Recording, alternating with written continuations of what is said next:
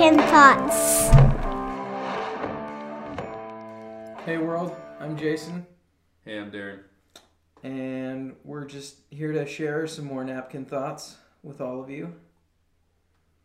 Yeah, they're good thoughts. Well, let's go. Are we experts? No. Well, Jason is, but I'm not. Now, now. I'm from a small town of a small town, so my knowledge and understanding is very small townish. And I'm from the ghetto, so Hey. my thoughts are ghetto. So perfect. We've got ghetto small town thoughts. So what's the question? Big thoughts tonight? from from crazy places. What's the what's the big question for today? The question today is the question of organized religion.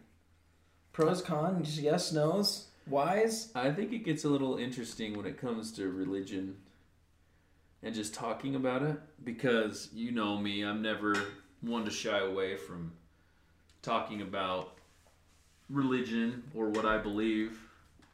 But at the same time, I'm not one that forces that idea or forces even even to those that are in the same religion as me, forcing it on them how I see that I should live it. So it's an interesting thought of trying to, well, especially with how people are these days. They don't want to be told what to do. They don't, you know, and and you should they shouldn't be told what to do. So Yeah. Yeah, so so some background to this question is that Darren and I recently listened to Jordan Peterson have a discussion with Sam Harris um, that kind of evolved into this question of organized religion and the problem of organized religions becoming totalitarian and and exactly what Darren's saying. Uh, you know, when you're when you're telling other people how to live, you're claiming God's authority on everything, um, and the issue you run into with that. And so, so something I was thinking after I saw that was Sam Harris talked about the issue of having a religion that is based on a text that is uneditable.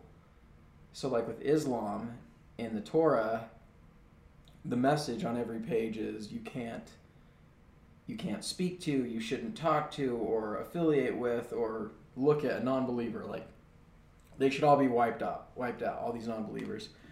And he said the problem with that is if you're saying that that was dictated by God, then that is the most important thing that's ever been said, and nothing else ever needs to be said yeah, and it's not editable. And as I was thinking about that, my my only thought is, I think when it comes to religion, I think we're all searching for truth, mm-hmm.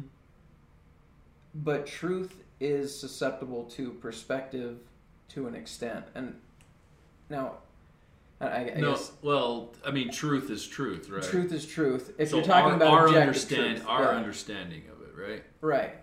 So, like, objective truth is objective truth, but for the things that we don't understand yet and we're always reaching for, Mm-hmm. those are always going to be subjective, right? They're Right. always going to be, like, tainted by our own biases and opinions. Right.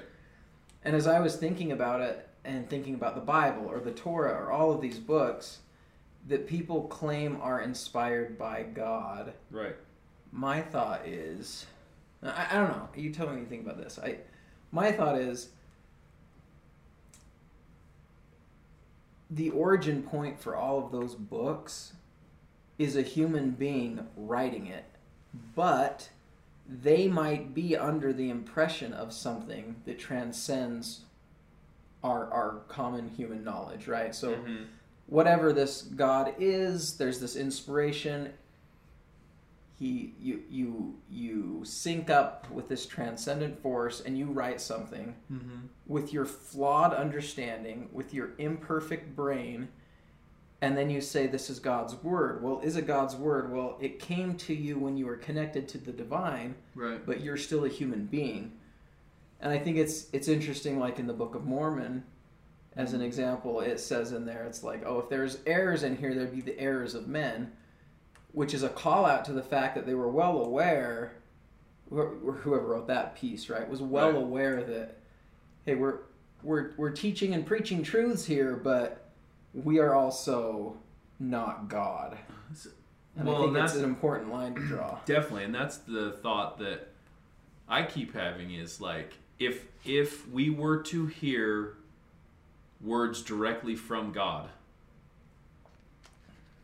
would that not have a different impact on our our ability to understand our salvation our, our understanding if god if if god talking to us and what we learned in the from dr peterson in Gen, you know talking in genesis when you know god said let there be light and there was light you know when god says something things happen things come into fruition. So if he tells us truth we will understand that truth. Mm-hmm. And so as it relates to this particular topic I think I ultimately I can't I don't I don't think that God could directly speak. Well, that's a slip, that's a slippery thought. You, you get where I'm kind of going with that, where it's like, for example, one of the thoughts I had when Christ was on the earth, at the same you know the same time was he. I guess my understanding of it, and you and I, I'm open for you to correct me. But the the Holy Ghost wasn't actively on that we believe the Holy Ghost wasn't actively upon the earth because if the Holy Ghost and Christ at the same time hmm. was on the earth, that that people's understanding of the truth would be such that would cause them to be judged for that understanding, for that knowledge. Yeah, I, I think I think it's interesting what you're saying to the point of if God speaks, He's going to speak to your understanding and what your understanding is. So, could God ever speak to everyone at the same time? Or right, because we're all not on the same level. Right, and I, I think it's interesting to that point, like not what Jesus said, but what Jesus didn't say. Yeah. If like for our for our purposes here, if He's the Son of God, right? Mm-hmm. And His whole life, He talked about bread and plants and right these yeah. very simple parables. And he also didn't give really any dogmatic this you do this you don't do this statements. Yeah. His whole thing was find truth go your way find it your own way right? Yeah. Don't sin don't choose limiting behavior. And that's all he said and i don't condemn you. And i think it's interesting when we talk about organized religion because I think the benefit of an organized religion is that it is packaged in a way that you can that it can be ingested by the masses and you can be organized around one idea which is very helpful however i think the problem there is the nature of truth seeking and finding the truth is an individual responsibility and not right. like a organizational but, responsibility. Well, I, and and I think um, Sam Harris got to that point, or we started to to fiddle with it a little bit. That the fact that there are things that are accomplished via organized religion, if you will, mm-hmm. that you couldn't accomplish otherwise. It's the actual. It's like the practical application of those spiritual truths or whatever that you've learned, how to put them into practice, and right. actually, uh, you know, you learn about in the script. Like if you're studying the scriptures and you're studying and trying to understand about love, it's like, oh yeah, I've read many books about love. I've done this, that, and the other about love. But have you been put in a situation where you want to rip somebody's like eyeballs out? Yeah. But you, you in that moment you you need to be putting into practice what you learned. Right. You know what I mean? So well, I, I think I think to that point it's a question of who dictates the doctrine of an organized religion. Right? Like are you saying that God spoke out loud and you took notes and you read it to the people? Because that's a big claim and I think there's a lot of problems to that. Or are you saying you put forth your best effort as a leader of this organization with however righteously you are living or whatever, and you prayed for inspiration and you wrote something down, or is the doctrine dictated by is the it, or is the doctrine just each individual of that group of that collective group sharing the experiences they've learned well, and how they find it? Well it has to be that right? Because all of our perceptions are so different. Yeah and so per- perception is reality. Like my understanding of Jesus and church and all that is different than your understanding of the church. Even though there are there are lines that we come close together because there are there is that Yeah, truth that's unexpected. You know, so that is an interesting thought. Where I guess what I, what is the what is the goal of the preacher or, or the the goal of the leader of that particular organized religion i think is what it comes down to right, Right. because if it's in selfish motives to get people to do certain things or to make money or whatever to me yeah like Or- I, i'm or totally to- against that or even to understand right as Yeah. it relates to principles that or to s- add to their congregation. right I and I and I guess that's that's interesting because I think that what happens, at least this has been my observation with any religion I'm aware of, is what happens is it starts with a visionary, right? Whether that's the Dalai Lama or Buddha or or Joseph Smith or whatever, right? hmm There's a visionary at the beginning who has an experience. He transcends our normal mortal understanding of things and he has an aha moment and he wants to share it because that's what we all want to do. right But as soon as it becomes an organization, the organization then has leaders and then those leaders become then they begin to get an agenda mm-hmm of what they want.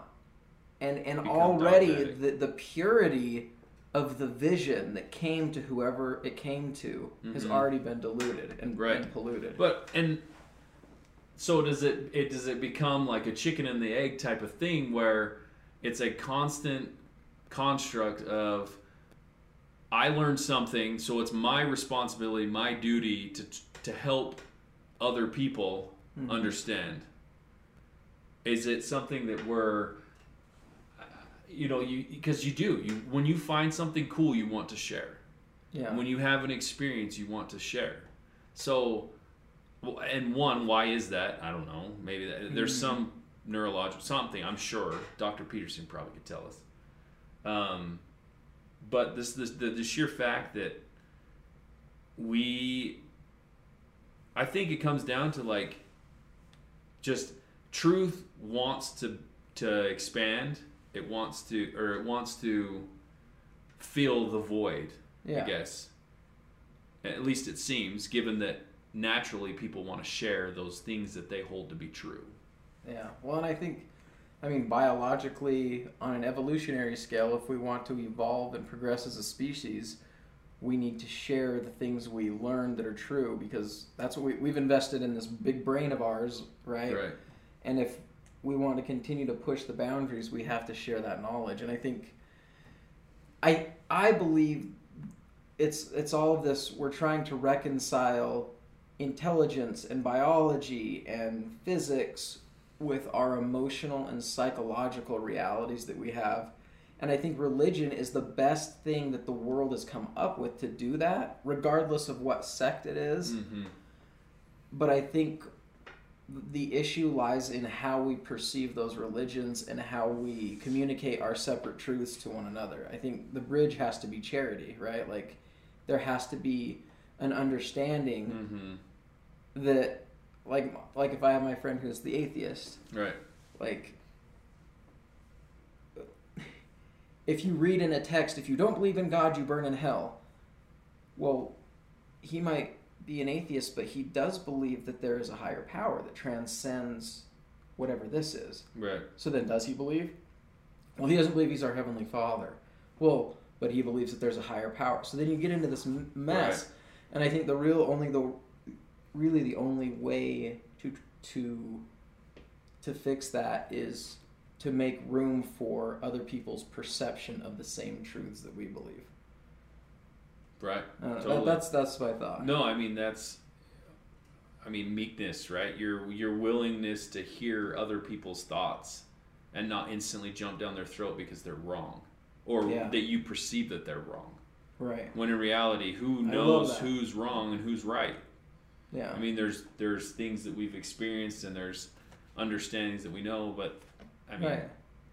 we're all. That's I think more and more and as I get older, it's like people have their own it, it still I still have these experiences where I will be like, wow, like I didn't realize that. Like it's an aha moment for me where it's Mhm. like I just have this preconceived thing of like, oh, that's probably a certain way in their household. And then when I find out that it's not that certain way, it's like, oh, well, that's kind of weird. But I guess yeah, that makes sense because people are Yeah. they're their own people, they're their own selves, you know.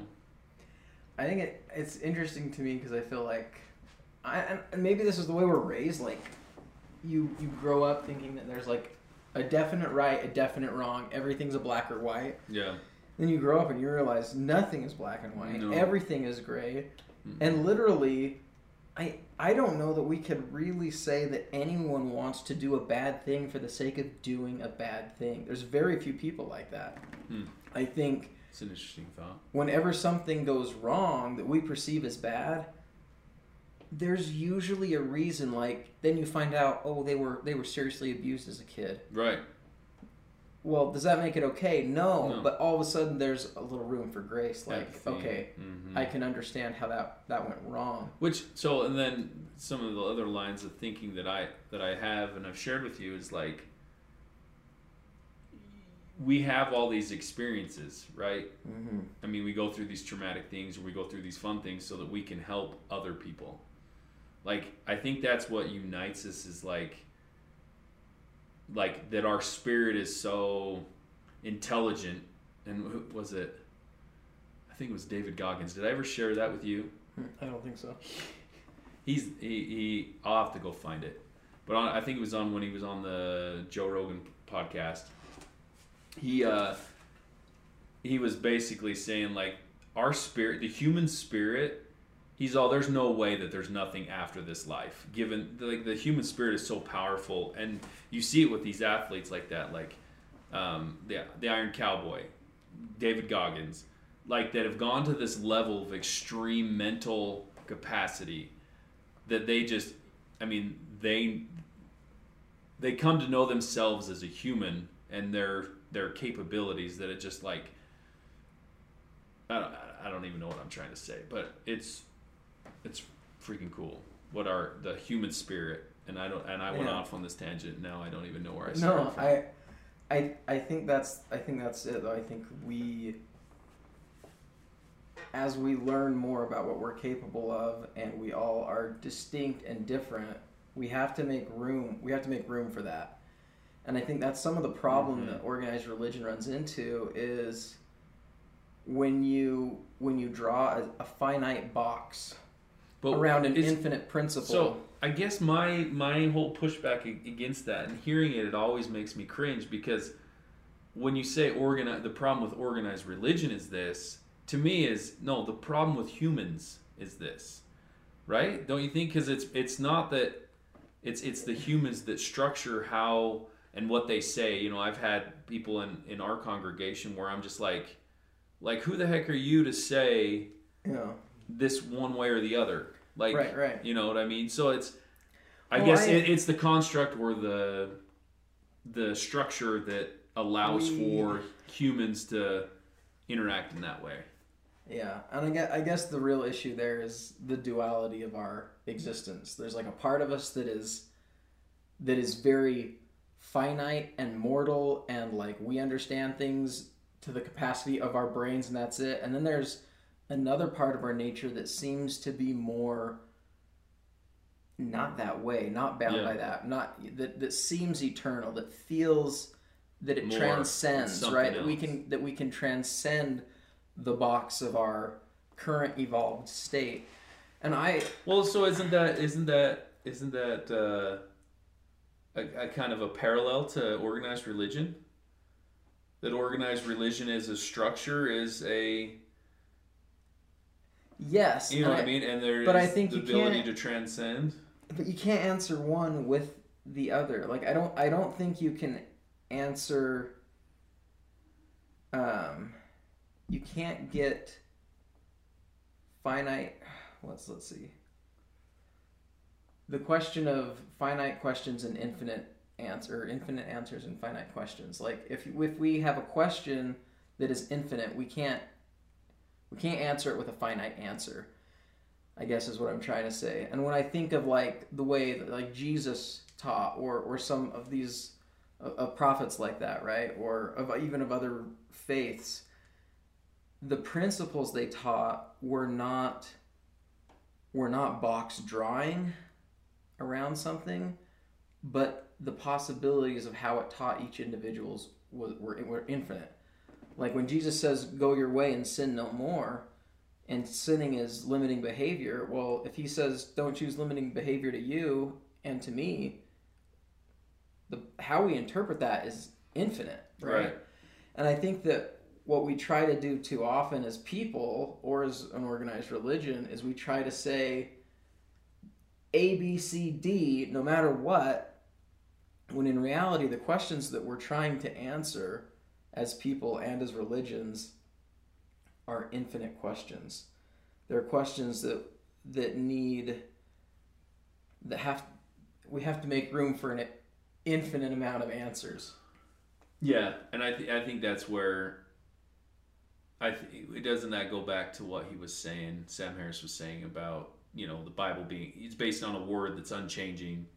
Yeah. Which the whole time he was saying that too, like from my perspective, that like that didn't even apply to me. Yeah, to well- me, and my like my thinking is always like, well, I'm going to interpret this Right. how I interpret it. And I think that's the problem is some people look at that book and they say, "Oh, word for word, letter of the law. This is what it means. Let's burn all the unbeliev- non-believers." Yeah. And other people look at it and they say, "Oh, well, I think that what he's trying to say is this is a principle that you can apply in your life to help you organize and to help you categorize and Right.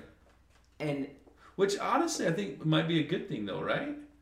well, yeah, like and that's the thing is people can take someone could take the Torah and use it to justify killing a bunch of people, and some Right. people could take it and live a really great life. Like Yeah.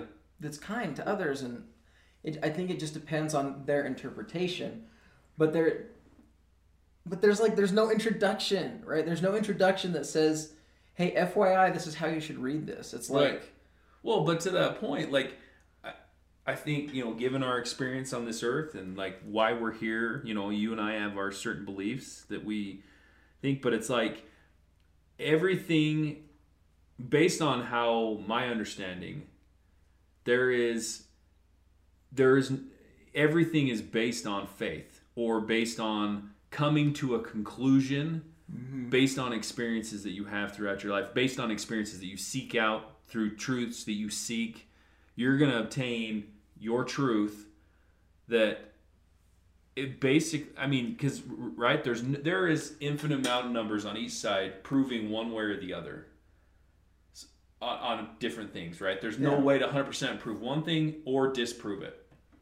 Which to me tells me that okay, that's where it's our job and our effort right to figure it out.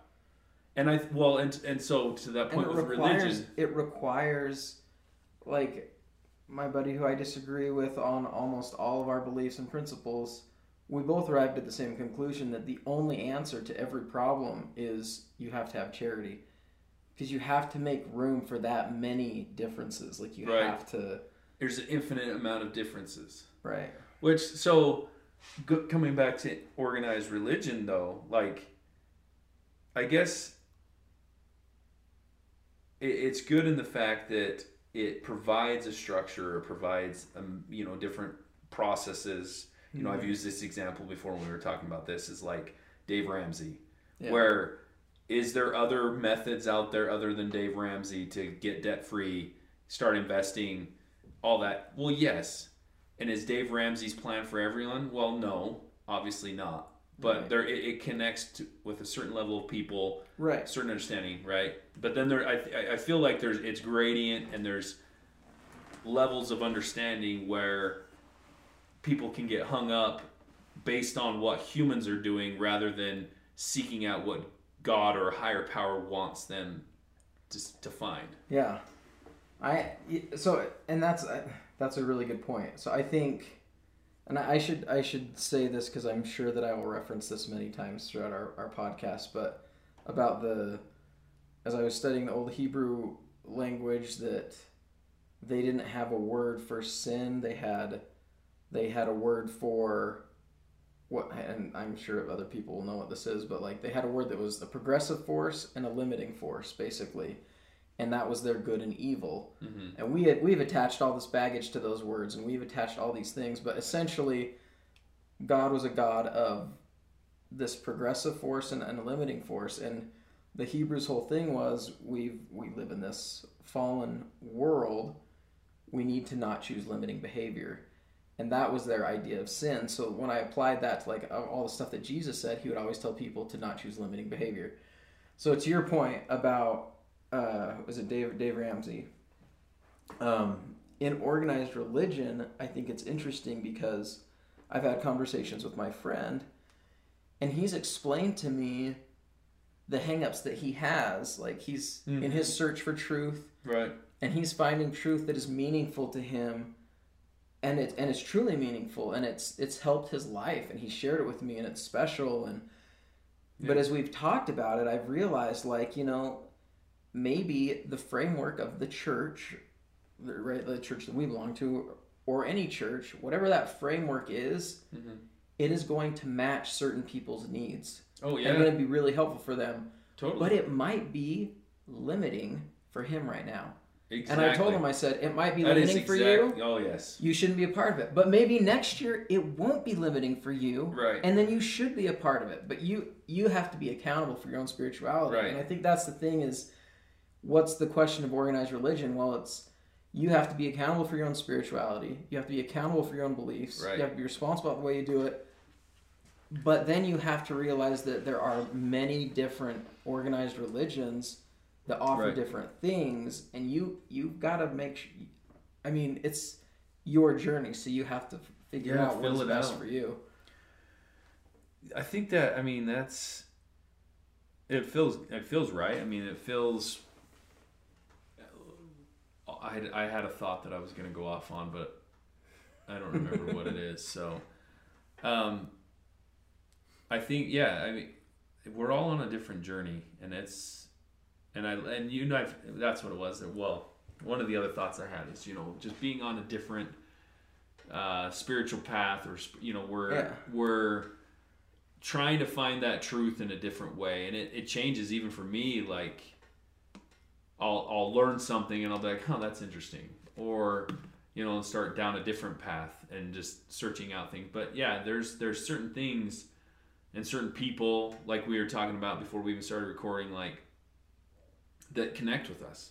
Like Dr. Peterson both you and I I mean we we he connects with us. Joe Rogan. I like that genuine curiosity and mm-hmm. genuine trying to understand connects with. And then we were talking about Sam Harris where it's like he's spitting some truth like he's he's very knowledgeable but like Dole is you know cucumber like like very scientistist scientistist is that a Well, word and and and that's the thing is he may he might he might sound dull to you, but then to someone else that might be their language. Oh, maybe, yeah. and he might be Full like connection. full hero. right And I think that's the thing is you have to make you have to, we have to just make room and respect respect truth for what it is from where it comes from, no matter where it comes from. Well, and and and I think to your point of charity or meekness, or I think, and I I'll keep coming back to this, but there's I'm on this kick now of effort, hmm right?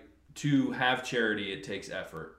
To have meekness, it takes effort, or to want to get to know what some you know somebody else's story. I think it it uh it takes effort. So, yeah.